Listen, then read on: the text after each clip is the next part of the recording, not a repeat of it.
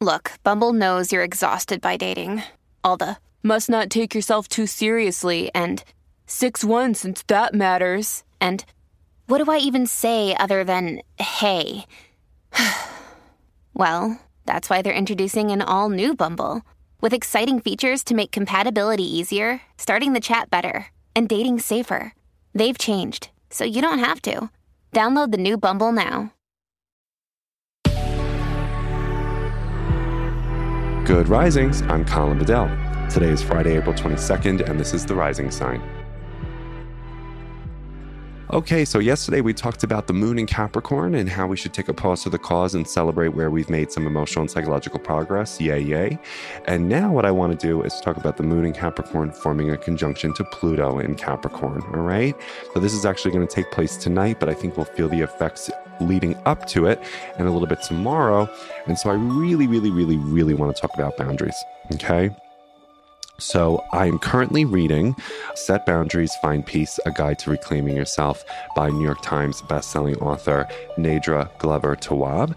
And so, what I'm really appreciating about her work around boundaries is just how beautifully Nedra provides the words we need in order to discuss where our boundary is effectively and listen very carefully to other people. So, what I just want to do is outline some of the things that she wrote on page eight in her chapter, What the Heck Are Boundaries? in her book, once again, Set Boundaries, Find Peace. And so, Nedra writes the meaning of boundaries, and it's a bullet pointed list. They are a safeguard to overextending yourself, they are a self care practice.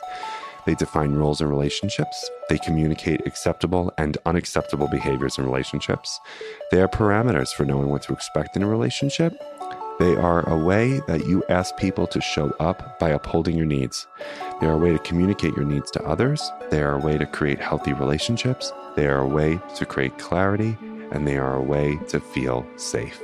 Oof, I love that her way to feel safe. And so I wanted to just kind of outline those today because I think with the moon in Capricorn conjunct Pluto in Capricorn, what I know to be true about the moon in Capricorn, this is my position natally, is that I can relatively quickly, but not always effectively. I can go into the rigid boundary space where I can be a little too like boom and authoritative, and I don't really like that about me. But what I know to be true is that what Capricorn energy inspires us to do is name and normalize hey, that behavior, not acceptable. This behavior, acceptable. You can feel whatever you want to feel, but you don't have the license to react this way because of that emotion around me.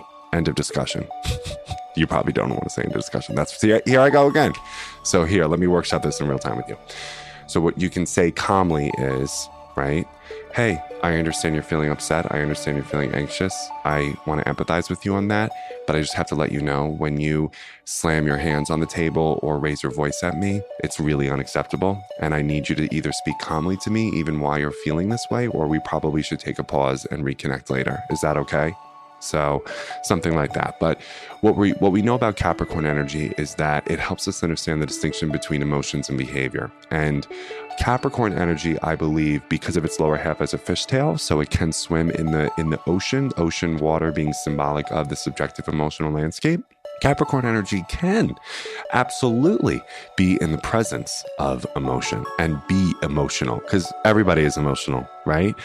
But I think where Capricorn is has a little bit of a distinction here is it tells other people you can feel these feelings and be emotional, absolutely, but you cannot react this way irresponsibly. You need to manage and move through your emotions responsibly and with respect. If you cannot do that, then we need to stop, right? So I wanted you to know that boundaries might come up today. And as you're declaring the boundary, normalize the emotion, acknowledge the discomfort, the fear, the anxiety, the anger, etc but point the listener to the behaviors that they choose that you do not have any time or tolerance for because they're feeling that particular emotion. And maybe if you're feeling extra generous, you can tell them what they can do instead in order to maintain connection with you and honesty to themselves at the same time. But make the distinction clear between emotions and behavior. Okay, so I hope that's helpful. I hope you all have a great weekend, and I will talk to you next Monday. Bye, everyone.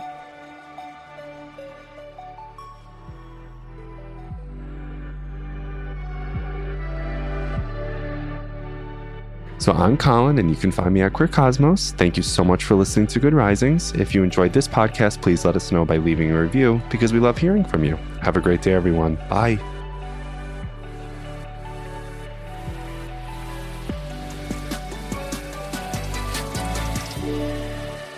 Good Risings is presented by Cavalry Audio.